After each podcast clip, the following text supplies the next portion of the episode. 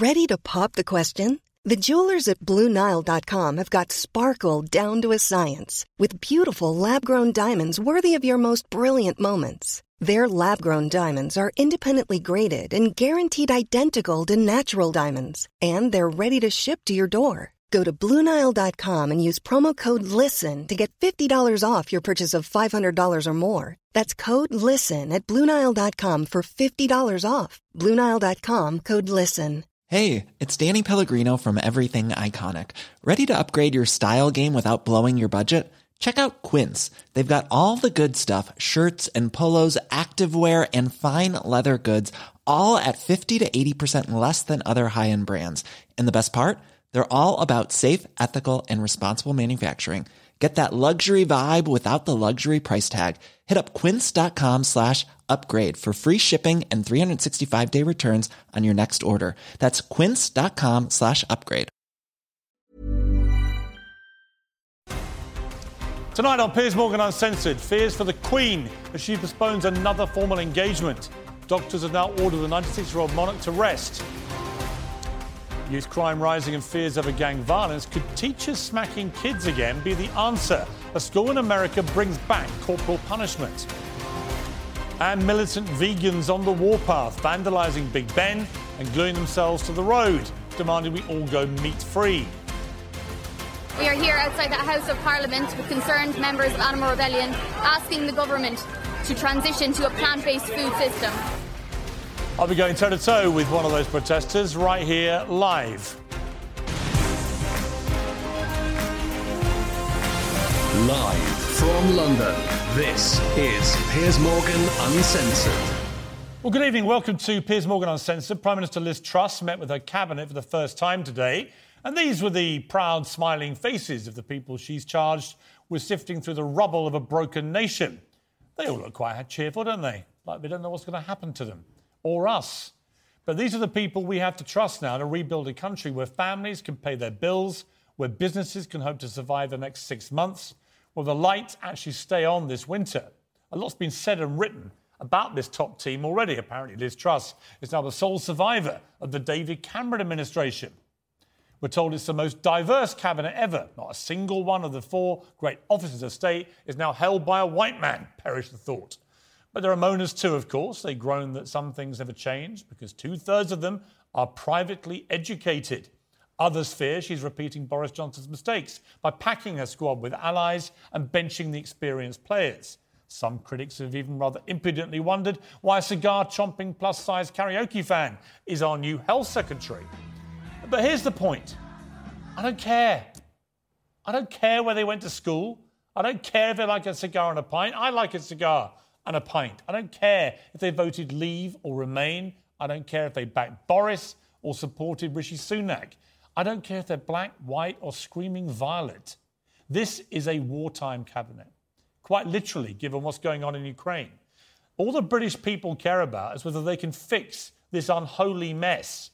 Liz, Prom- Liz Truss keeps promising us she can. The word she keeps using is, I will deliver, deliver, deliver, deliver. In her campaign to be leader and our Prime Minister, she made a staggering 149 policy pledges. 149.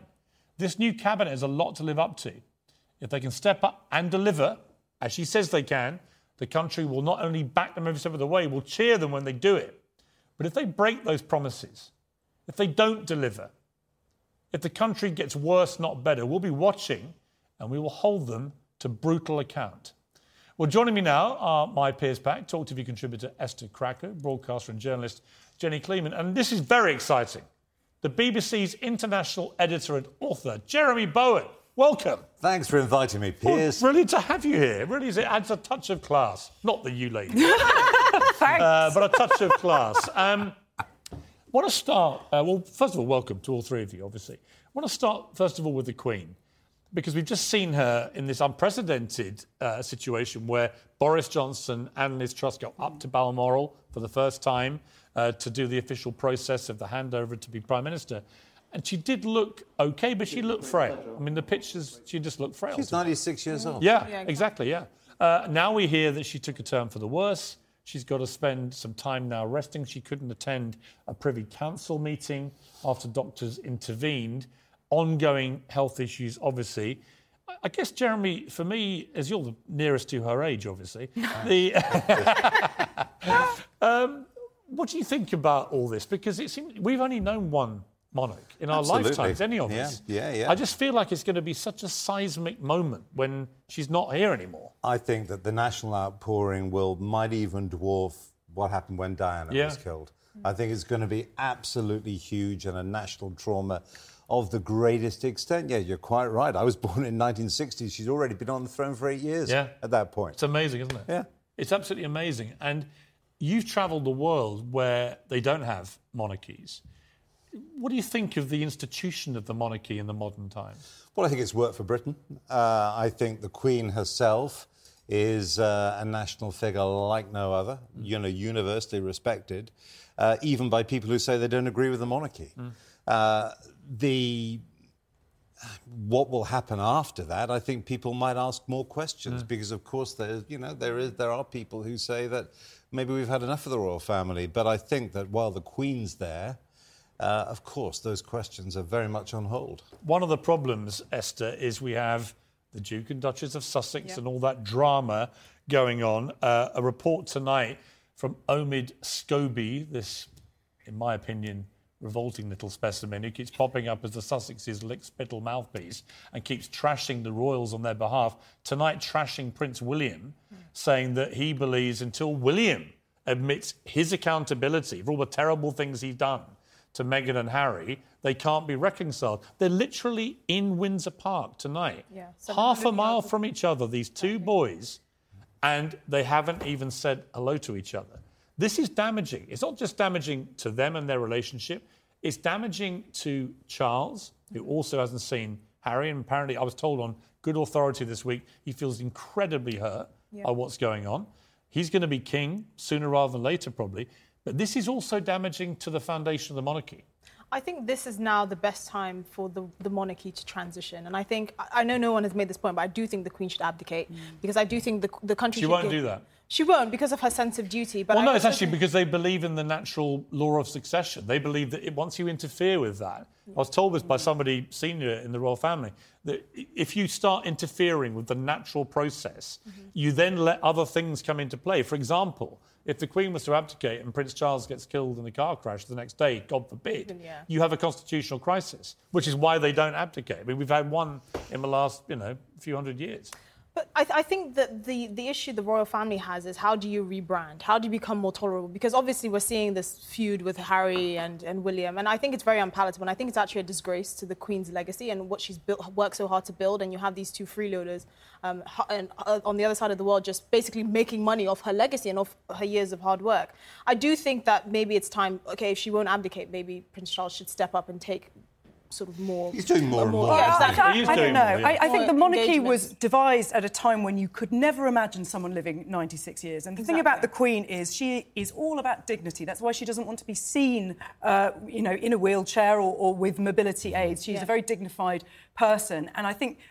Her having to continue until the very end kind of goes counter to that. And, and again, with the, the Harry and Meghan big mm. business, you do have to think about the question of dignity. And I don't think there is, there is anybody, Republican or otherwise, who would, who, would, who would say that the Queen is not. Look, is if not you, you dignified. cannot have a renegade royal family running around whoring those titles to the highest bidders, you can't. It's incredibly damaging. That's why I've been on about this for quite a while because I could see the danger to the actual future of the monarchy. If it looks like the royals basically don't do any public service or duty, they fly around in private jets preaching about the environment, and then they cash in their titles to Netflix and Spotify for hundreds of millions of dollars. But dollars. aren't Harry and Meghan getting more and more unpopular? At least so think I, they are in Well, also the- in America. Yeah. They are, they are, but I think the damage, the the drip, drip, drip damage to the integrity of the monarchy, it should not be underestimated. There has to be a distinction between monarchy and celebrity. They're two separate Yeah. things, and there isn't Which an the Queen's overlap. always understood. Yes, which the Queen has understood, and I think maybe Meghan didn't understand that when she married into the royal family. Oh, I think she understood completely what Well, she was she doing. wanted them I'm very cynical about it because I think Yeah. she's this is all a, a, a- an actress at the top of her game, getting what she wants out of this, using our, our royal family to make herself very rich and famous. But I think that will only work as long as people want to hear her, and I think I'm getting a sense. I think the thing is, we, we'd, we'd find her less distasteful if she did it for free. You know, she talks about all the things that she wants to do. she to wants to do charity now. work. They have to support well, themselves. Gotta you know, Actually, security. exactly. Actually, give up the titles. Well, there's Just that be as well. Meghan Markle and Harry, right, and go and do your thing, and fine, see how you get on. Yeah. The, what I have a problem is, is they come back here to boost uh, their royal status, Yep. to remind people that they are royals, because that's where the money is. And then they trash the monarchy and the institution, and they trash the other royals. I mean, you, you just can't have it always. Anyway, uh, enough of them. Um, what is, play a little clip. This is Nick Kyrgios. You a tennis fan? A little bit, yeah. So Nick Kyrgios, who's this obviously super brat, good player, but a super brat, um, did very well at Wimbledon. Uh, came up a little bit short. Was doing well in the U.S. Open, loses, and then he does this. It's coming, I'm told. We're on bated breath here. Well, we don't have it, but it's worth waiting for because Nick Kyrgios has been trying to convince us that he's a better man. Yeah, he says, he's- he says he's over all He's that over all that. He's come through it, and he can he can take it. He can take defeat. There's no problem. It's all okay. And then he threw one of the most almighty tantrums ever seen. Look at this.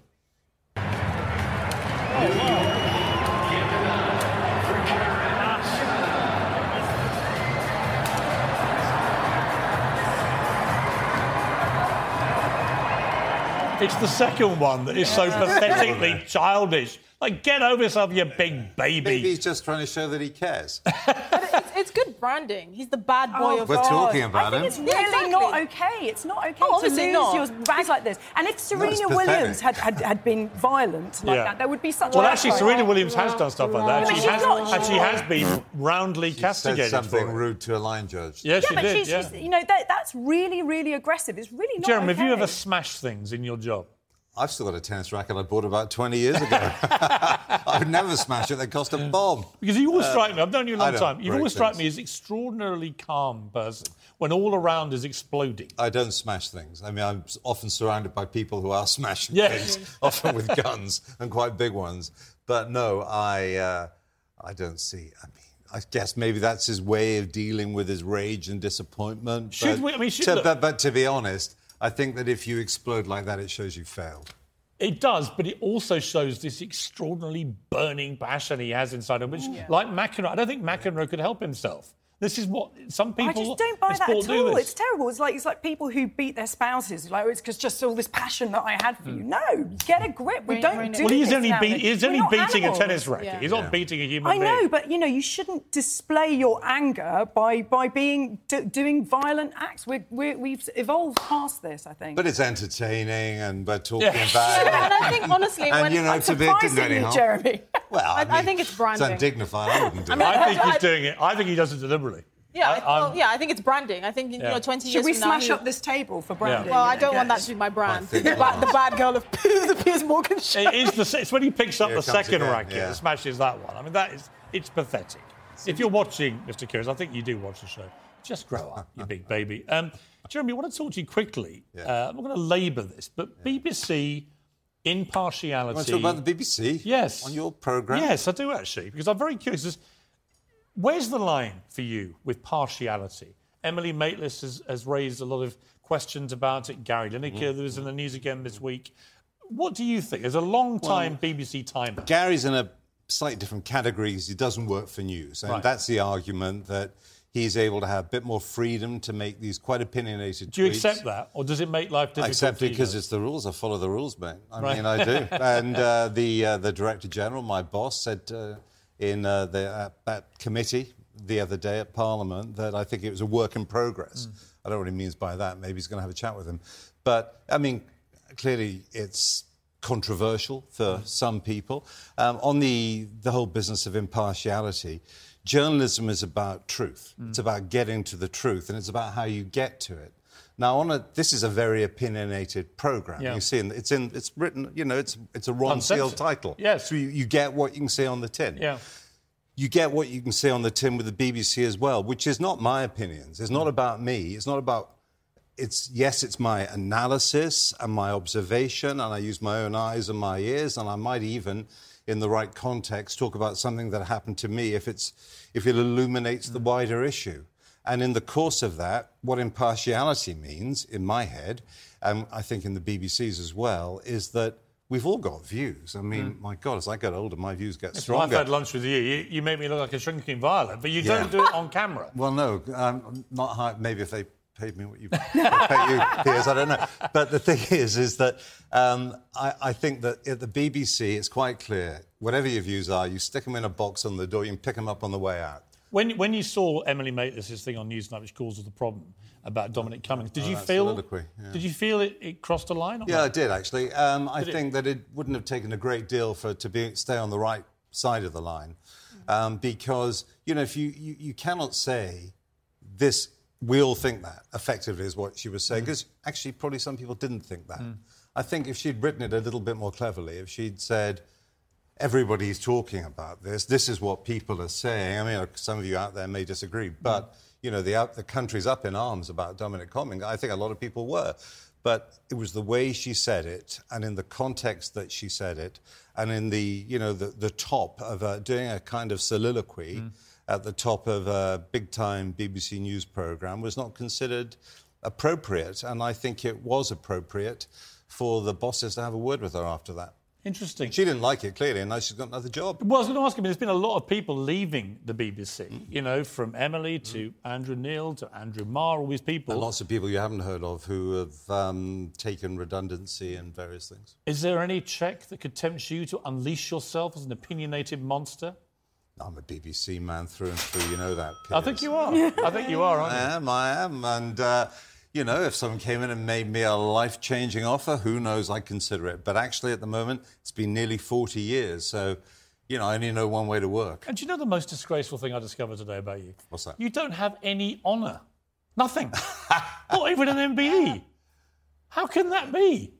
I don't, I don't make these One of the greatest correspondents in BBC history. Not even an honour. MB. MB's pretty good. No, but you walk around your newsroom and you see all these people with honours. They don't wear them to the office or anything. No, but I mean that would I went my- to I went to a state dinner once, and I saw some dip for uh, it was for the King of Jordan at the Guildhall. Stop And name su- dropping. You know I suddenly- hate name dropping. Suddenly, no, you'd never do it. and suddenly, all of these people who I'd known diplomats at the Foreign Office were just Yes. dripping with medals and things on sashes around their necks. Would you like a, a, something?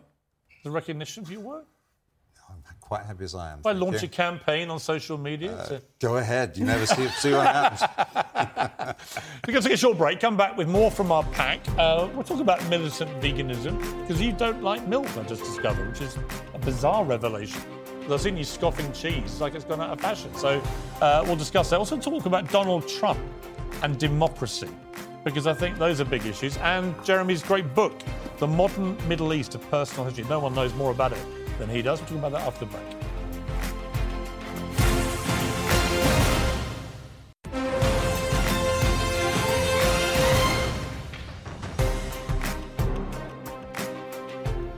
Welcome back to Piers Morgan Uncensored. Still with me, a Talk TV contributor Esther Krakue, broadcaster and journalist Jenny Kleeman, and BBC veteran, veteran, BBC veteran. Do you mind being called a veteran? It's been nearly 40 years. You're a veteran. BBC veteran Jeremy Bowen. Um, let's talk politics for a moment. Esther, the cabinet. I- I've got to say, there's been a lot of speculation about, you know, what colour they all are, where, where they were educated, you know, blah blah blah. I don't care. Yeah. All I care is, are they any good? Can they do their job? Because I don't think the public are looking at them going, oh look, there's only. There's no white people in the main. Who cares? Yeah, what makes a difference? And I think at this time where people are really kind of in the thick of it and really facing hard choices, we don't actually, sh- we shouldn't care what they look like. I think it's nice, you know, they're diverse, whoop whoop, you know, but I think it's more about looking at their competence as opposed to the color of their skin. Someone Right. like Kwasi Kwarteng has a fantastic CV. I, I've told people, you know, he, you couldn't actually find a more qualified man to be chancellor, but everyone's saying, oh, but he's not, he's not real diversity because he may be black, but he doesn't think the right things. Right. like, we are facing a cost of living crisis. I'll judge them on what they do. I've got to Exactly. be honest. Let's judge them on what they do. Jenny, I mean, the big issue is energy. We're going to hear tomorrow, we think, from Liz Truss about what this big hundred billion pound plan is. We think it's going to be a cap of Yeah. two and a half thousand a person. Um, the problem is she's also pledged to cut taxes, and I've been talking about this all week. Nobody I've read who I think is smart in the world of economics, thinks you can possibly, in the current situation, cut taxation when you're beginning, beginning to be borrowing so much and not have inflation roaring even higher. Well, she's got this kind of Boris boosterish, it'll all be fine Yeah. thing about her. She is the, the heir apparent. Which we've now learned from three years of Boris is not doesn't, the doesn't case. really work. She thinks that you can do it uh, through borrowing. She's found one or two economists who, who, who back her up. Uh, she's surrounded herself with people who are loyal, and uh, she, you know, she does not picking people necessarily. I would say on the, on their talent. She is picking people according to how biddable they are and how loyal they are. To her and how willing they are to sing from the, the same hymn sheet, and you know we'll, we'll, we'll see how that gets on. It's quite funny. Jacob Rees-Mogg, uh, who is the new uh, business business secretary, said in January that he believed that any new leader should uh, should uh, go call a general election in, in order be to have a suicidal mandate. now. He's now not saying that now that Right. he's business secretary. Um, you know, they're- these people they don't really have principles very much. They're just people who are who are going to have uh, Liz's back. Well, Jeremy, I mean, look, unprincipled politicians are nothing new. I think what's new, though, uh, in the modern era, certainly the last few years, Boris Johnson, Donald Trump, you look around other countries around the world, the sort of rise of these sort of celebrity leaders. What's, what's your, your take on that? Well, I, in electoral terms, it's magnetic for a lot of people. They've had a lot of success. It's partly, I think, a function of the way that the world is now, uh, the way that the the celebrity culture has morphed into politics as well, and it it feeds off people's big images. I think politicians. There were always big figures in politics who people still talk about, but, but if you bolt on all the other stuff that comes with being famous these days, then they become much, much larger. In America, Trump obviously planning a comeback, will probably run again. Uh, a poll came out, Quinnipiac poll this week. Two thirds of Americans believe democracy is dying. I found that a terrifying statistic. Well, I think it's you know it's the great democracy of the world, and uh, no, it is what's happening in America in terms of social division, the culture wars, the way that there are. While there may, whoever's in the White House might try and get one message out from the federal mm. government, there are lots and lots of different messages come out from different mm. states, vastly different regulations mm. that they're bringing in. You know, in in some states uh, taking action against companies for being too green. In California, saying that after 2035 you can't sell petrol Right. cars. Yeah. You know, so. Uh, It's a very dis-United States of America. Yes, and the thing We about saw- America was that they managed to meld together Yes. all Yeah, these forces. It was the great melting pot. Yeah. President Biden, a few days ago, said this. Not every Republican, not even the majority of Republicans are MAGA Republicans. Not every Republican embraces their extreme ideology. But there's no question that the Republican Party today is dominated, driven, and intimidated by Donald Trump and the MAGA Republicans. And that is a threat to this country. Now, Esther, my problem with that i- that when he says MAGA Republicans, 70 million people voted for Donald Trump. Second time round, 10 million more than voted for him first time round. Oh, it may have been more, actually. Um, this is a bit like Hillary Clinton called them a basket of deplorables. Yeah, this- is at the moment you start labelling everyone who voted for Donald Trump a lunatic or a madman or whatever you know Biden wants to call them, you alienate half the country. But that's that's the problem, and I think to say that MAGA Republicans don't make up that much of the Republican Party, that's a complete lie. You know, Trump's um, endorsement uh, hit rate is like 90% now. If he endorses you, then there's a 90% chance you're going to get elected. He's an incredibly powerful figure in the party because there are loads of people that are still flocking to him, and this is just deepening the divisions in, in the party and on the country as a whole. I mean, Jenny, should he, should he even be allowed to run when he, we've now discovered that in this FBI raid, some of these highly sensitive top secret documents included apparently details of foreign power's nuclear capability. And it was just sitting there at Mar-a-Lago. It is terrifying. And this is not just an issue for America's national security, it's potentially an issue for ours because we don't know which countries' uh, nuclear codes or, or nuclear plans uh, were in there. So it's, it's really serious. In terms of whether or not he should be allowed to run, I mean, I don't know what the rules are or what makes you ineligible.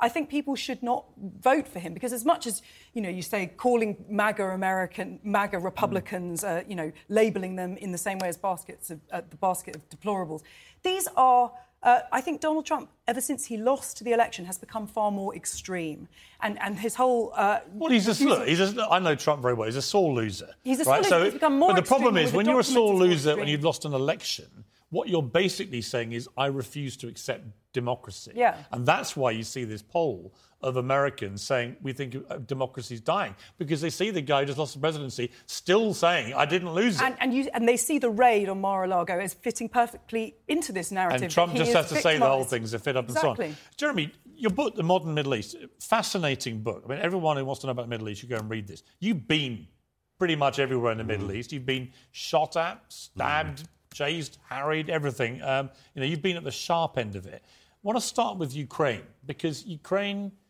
is an appalling war. On the face of it, it's a ruthless dictator invading a sovereign democratic country. When I was in Ukraine, and I'm not trying to compare our war correspondent credentials, given I spent three days as one, um, but it was fascinating to me that there were some Ukrainians who said that they felt that Russian speaking parts of Ukraine, like the Crimea, perhaps even the Donbass, actually a lot of people there wanted to go back to being part of Russia. Does that make it more complicated or not? It is complicated and it's not a simple story. And Zelensky himself was not that popular before the invasion. Right. He had 30% approval ratings back in December. And then he brought the country together with, uh, Yeah. you know, those extraordinary broadcasts that he was doing on a nightly basis, walking around Kiev with his bodyguards and recording things and putting them online.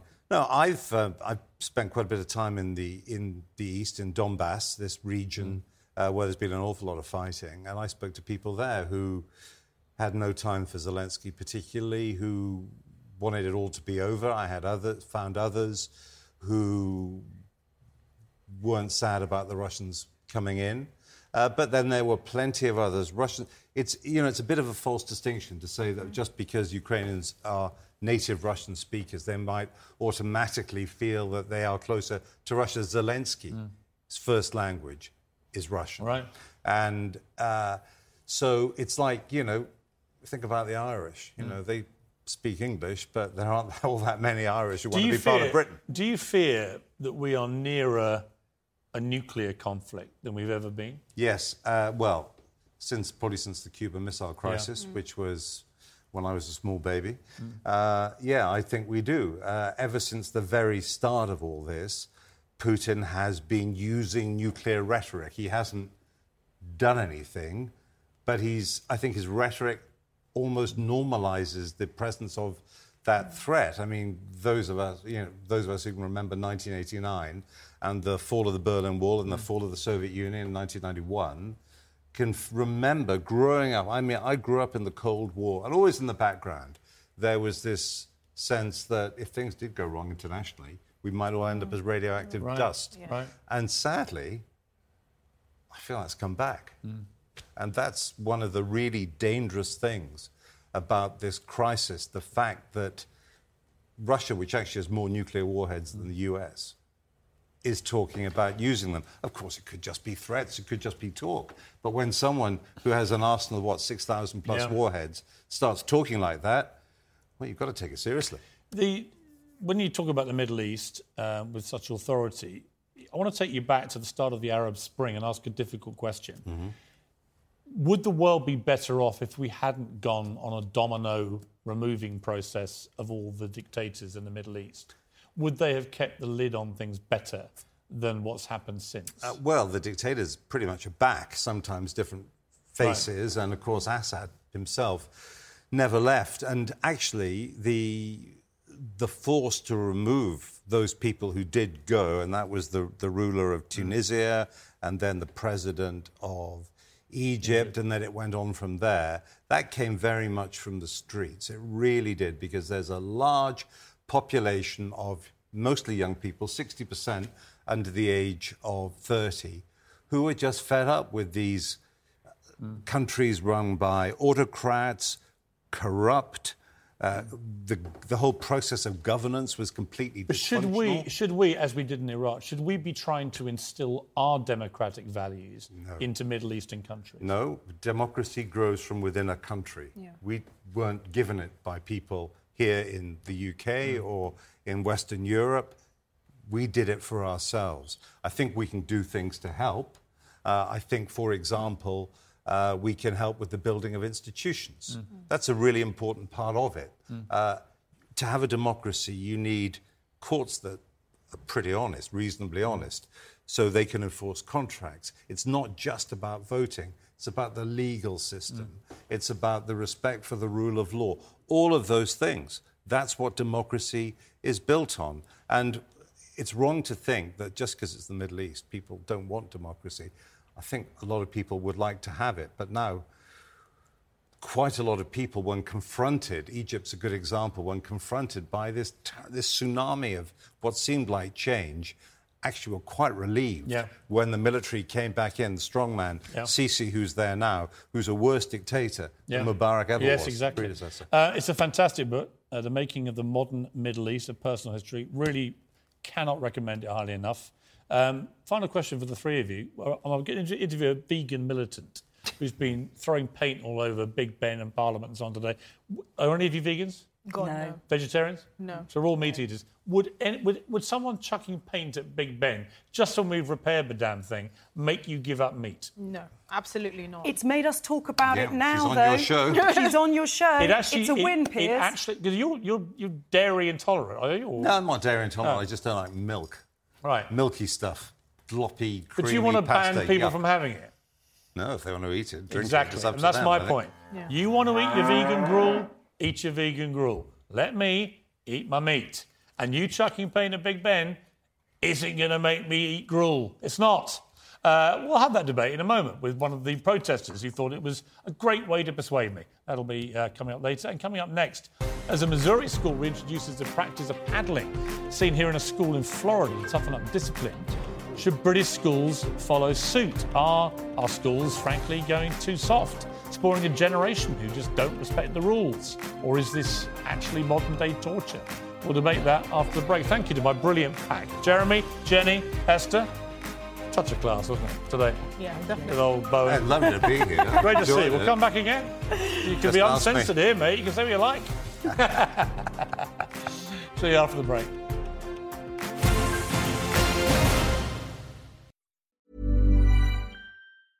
A lot can happen in the next three years. Like a chatbot may be your new best friend. But what won't change? Needing health insurance. United Healthcare TriTerm Medical Plans are available for these changing times. Underwritten by Golden Rule Insurance Company, they offer budget friendly, flexible coverage for people who are in between jobs or missed open enrollment. The plans last nearly three years in some states, with access to a nationwide network of doctors and hospitals. So, for whatever tomorrow brings, United Healthcare TriTerm Medical Plans may be for you. Learn more at uhone.com. It's that time of the year. Your vacation is coming up. You can already hear the beach waves, feel the warm breeze, relax, and think about work. You really, really want it all to work out while you're away. Monday.com gives you and the team that peace of mind. When all work is on one platform and everyone's in sync, things just flow wherever you are. Tap the banner to go to Monday.com. There's never been a faster or easier way to start your weight loss journey than with PlushCare. PlushCare accepts most insurance plans and gives you online access to board-certified physicians who can prescribe FDA-approved weight loss medications like Wegovy and Zepbound for those who qualify. Take charge of your health and speak with a board-certified physician about a weight loss plan that's right for you. Get started today at plushcare.com slash weight loss. That's plushcare.com slash weight loss. plushcare.com slash weight loss.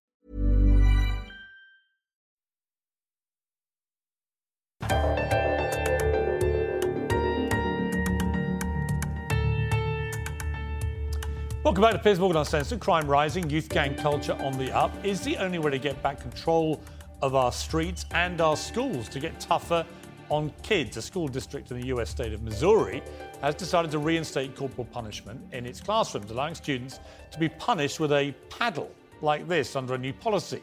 Well, this video of a five-year-old, six-year-old girl, I'm sorry, at an elementary school in Florida shows what can happen. The girl's mother gave permission for this to happen, according to an official report. But is bringing back this form of corporal punishment at schools the best way to root out the problem of rising crime and disrespect? Well, head teacher Serge Cefai and former gang member and now government advisor Gwenton Sloley join me now. Welcome to both of you. Um, Gwenton, you grew up in, in Jamaica, Yeah. where there was a lot of corporal punishment. Yeah. And then you came here, where there hasn't been for a long time, certainly not in schools in any authorised way. What's your view about this?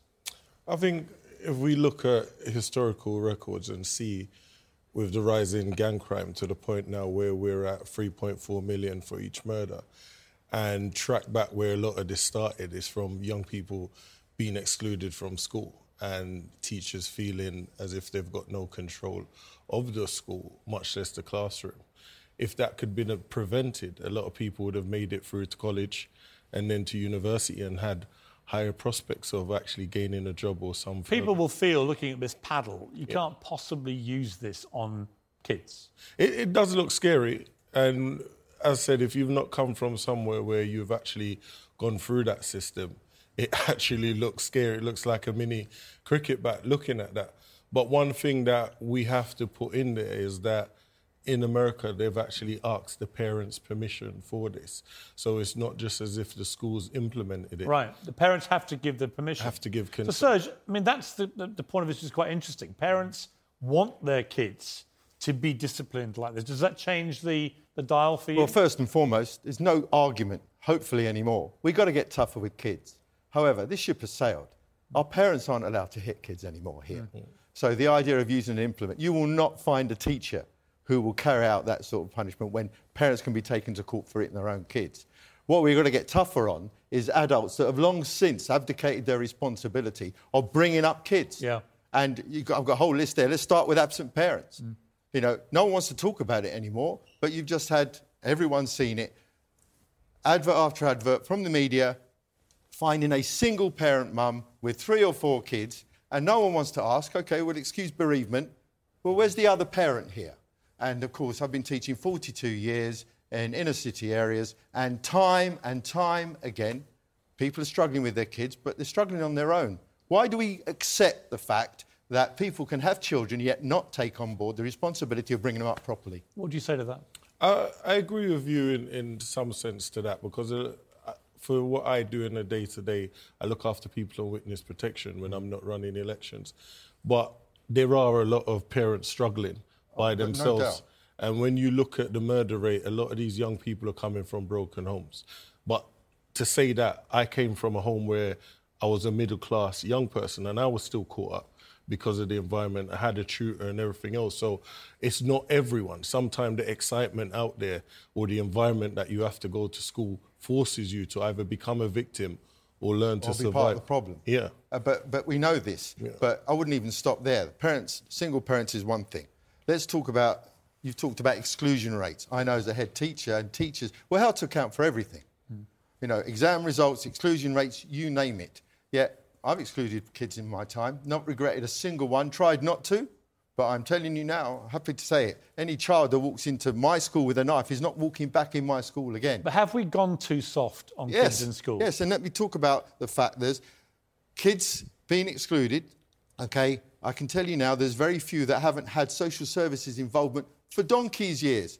We've been paying that money that's been invested, no good. I want to know, and I've asked this question of my local authority for donkey's years, you know, the youth offending team, what are the re-offending statistics on that. I know I'm accountable, and I'm afraid the message that adults, and I go back to adults, us, abdicating our responsibilities, we're not bringing up children properly. We're not telling them they have to take responsibility for their actions. See, I, I do think this is, this is right. Yeah. I think the disagreement is you think corporal punishment can, can solve this. You were in a gang. I mean, would it would it have any impact if a kid's excluded from school? If you bring them back and use corporal punishment, do they not just see that as basic extension of being in a gang? As I said, it, it's about being tough about giving support. I've yeah. just run for the mayor of Hackney, which is unheard of. And if you look at the stats of that, how many people would have come from where I've come from to be doing what I'm doing? So we need to show that there is another way. When you talk and, to young kids, young yeah. black kids in particular, yeah. a lot of the knife crime is a is endemic amongst young black kids in, in London, right? Correct. When you see them and you talk to them, how do you try and persuade them this is not the way to go? You, you have to be an example yourself. And one thing, you can't be a broken man talking to a young person that's making £4,000 off a county line. If a young person's out there making more money than you, you then are struggling to tell them to go and work in Tesco's or somewhere else. Yeah, but this is where, I mean, I, I run two schools, mm. 2,000 kids, Camberwell and Peckham. Yeah. You should see those kids, brilliant kids They know their place in terms of they're here to teach. Teachers are in charge. We have rules and regulations, and when they break them, there's no fanning around in terms of we make it damn clear. You would agree with that. All right? He's- he's make right. it damn Yeah. clear that is wrong. You're going to get punished. Mm. Take responsibility for it, and we hope. But I know, and I've already alluded to it, we have a whole bunch of professionals, you name it, all around the place. Our youth justice system, there's Broken Britain for you, mm-hmm. telling these kids who everyone knows. I've got all sorts of examples when I know the kids have admitted and have actually been sorry for doing things wrong. They've got their lawyers saying, no comment. Mm. The parents are on board with it. I'll get you off on a technicality. And then we're surprised when they reach 18, we chuck them in prison. We did a poll actually on social media earlier asking about whether we should bring back physical punishment in schools to try and deal with this. 56% said yes, 44% said no. It's, it, it's an interesting result. Final word to you. Well, you have to look at that, Piers, is a lot of parents are also struggling. So when their children come home from terrorizing the teachers, mm. they then terrorize their parents. Of course. So the, a lot of parents are there crying out for help. Yeah, well, they get it in a good school. They get it in a good school if they come and ask for it, because th- there- there's no one terrorising teachers in my schools and in a lot of good schools. It mm. can be done without the paddle. Chaps, I've got to leave it there. Really good debate. Thank you both very much. I appreciate it. Well, coming next, Animal Rebellion paint Parliament white as vegan activists spray the gates to Big Ben with paint in a protest against milk. Is this really the best way to make a point to the new Prime Minister? I'll go toe to toe after the break with one of these militant vegans who's demanding, well, people like me should give up meat and just eat gruel for the rest of our natural lives.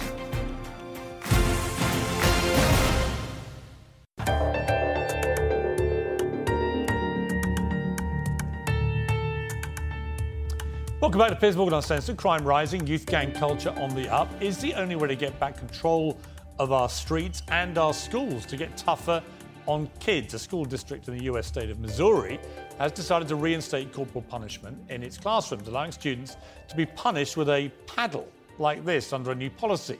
Well, this video of a five year old, six year old girl, I'm sorry, at an elementary school in Florida shows what can happen. The girl's mother gave permission for this to happen, according to an official report. But is bringing back this form of corporal punishment to schools the best way to root out the problem of rising crime and disrespect? Well, head teacher Serge Cefai and former gang member and now government advisor Gwenton Sloley join me now. Welcome to both of you. Um, Gwenton, you grew up in, in Jamaica Yeah. where there was a lot of corporal punishment. Yeah. And then you came here where there hasn't been for a long time, certainly not in schools in any authorised way. What's your view about this? I think if we look at historical records and see with the rise in gang crime to the point now where we're at 3.4 million for each murder and track back where a lot of this started is from young people being excluded from school and teachers feeling as if they've got no control of the school, much less the classroom. If that could have been prevented, a lot of people would have made it through to college and then to university and had higher prospects of actually gaining a job or something. People will feel, looking at this paddle, you can't possibly use this on kids. It, it does look scary. And as I said, if you've not come from somewhere where you've actually gone through that system, it actually looks scary. It looks like a mini cricket bat looking at that. But one thing that we have to put in there is that in America, they've actually asked the parents' permission for this. So it's not just as if the schools implemented it. Right. The parents have to give the permission. Have to give consent. So, consent. Serge, I mean, that's the, the, the point of this, is quite interesting. Parents want their kids to be disciplined like this. Does that change the, the dial for you? Well, first and foremost, there's no argument, hopefully, anymore. We've got to get tougher with kids. However, this ship has sailed. Our parents aren't allowed to hit kids anymore here. Mm-hmm. So the idea of using an implement, you will not find a teacher who will carry out that sort of punishment when parents can be taken to court for it in their own kids. What we've got to get tougher on is adults that have long since abdicated their responsibility of bringing up kids. Yeah. And you've got, I've got a whole list there. Let's start with absent parents. Mm. You know, no one wants to talk about it anymore, but you've just had everyone seen it.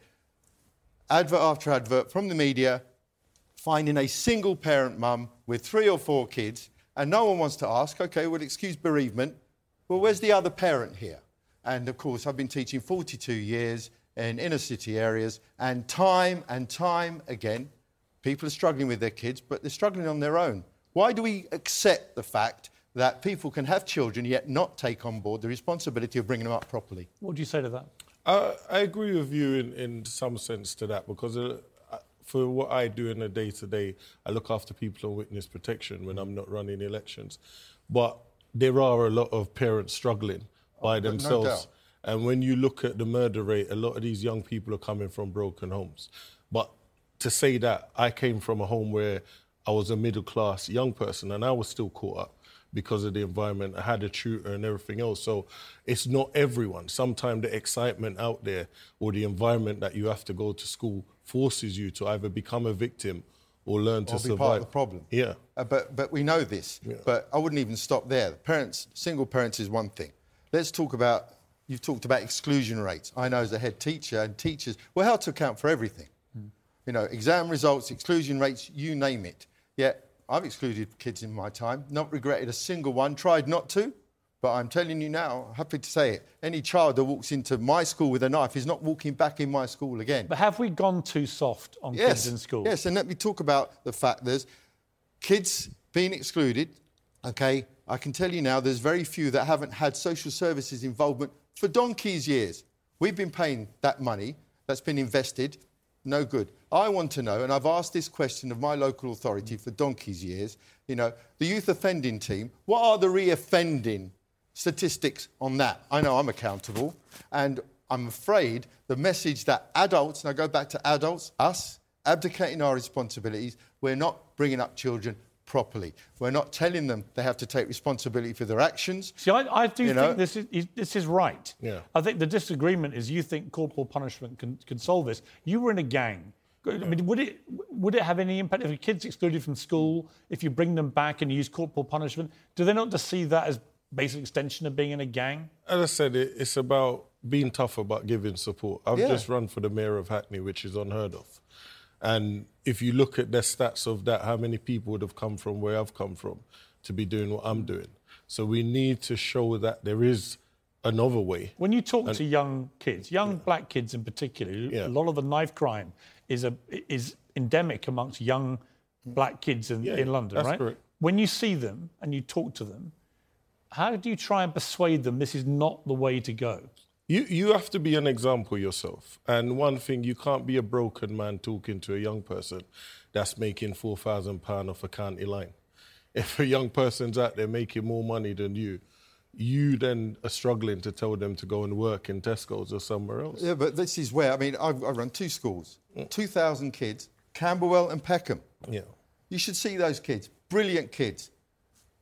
They know their place in terms of they're here to teach. Teachers are in charge. We have rules and regulations, and when they break them, there's no fanning around in terms of we make it damn clear. You would agree with that. All right? He's- he's make right. it damn Yeah. clear that is wrong. You're going to get punished. Mm. Take responsibility for it, and we hope. But I know, and I've already alluded to it, we have a whole bunch of professionals, you name it, all around the place. Our youth justice system, there's Broken Britain for you, mm-hmm. telling these kids who everyone knows. I've got all sorts of examples when I know the kids have admitted and have actually been sorry for doing things wrong. They've got their lawyers saying, no comment. Mm. The parents are on board with it. I'll get you off on a technicality. And then we're surprised when they reach 18, we chuck them in prison. We did a poll actually on social media earlier asking about whether we should bring back physical punishment in schools to try and deal with this. 56% said yes, 44% said no. It's, it, it's an interesting result. Final word to you. Well, you have to look at that, Piers, is a lot of parents are also struggling. So when their children come home from terrorizing the teachers, mm. they then terrorize their parents. Of course. So the, a lot of parents are there crying out for help. Yeah, well, they get it in a good school. They get it in a good school if they come and ask for it, because th- there- there's no one terrorising teachers in my schools and in a lot of good schools. It mm. can be done without the paddle. Chaps, I've got to leave it there. Really good debate. Thank you both very much. I appreciate it. Well, coming next, Animal Rebellion paint Parliament white as vegan activists spray the gates to big. Hi, I'm Daniel, founder of Pretty Litter. Did you know cats tend to hide symptoms of sickness and pain? I learned this the hard way after losing my cat, Gingy. So I created Pretty Litter, a health monitoring litter that helps detect early signs of illness by changing colors, saving you money and potentially your cat's life. Pretty Litter is veterinarian developed, and it's the easiest way to keep tabs on your fur baby's health right at home. Go to prettylitter.com and use code ACAST for 20% off your first order and a free cat toy. Terms and conditions apply. See site for details. Even when we're on a budget, we still deserve nice things. Quince is a place to scoop up stunning high-end goods for 50 to 80% less than similar brands. They have buttery soft cashmere sweaters starting at $50, luxurious Italian leather bags, and so much more. Plus, Quince only works with factories that use safe, ethical, and responsible manufacturing. Get the high-end goods you'll love without the high price tag with Quince. Go to quince.com slash style for free shipping and 365-day returns. Ben with paint in a protest against milk. Is this really the best way to make a point to the new Prime Minister? I'll go toe to toe after the break with one of these militant vegans who's demanding, well, people like me should give up meat and just eat gruel for the rest of our natural lives.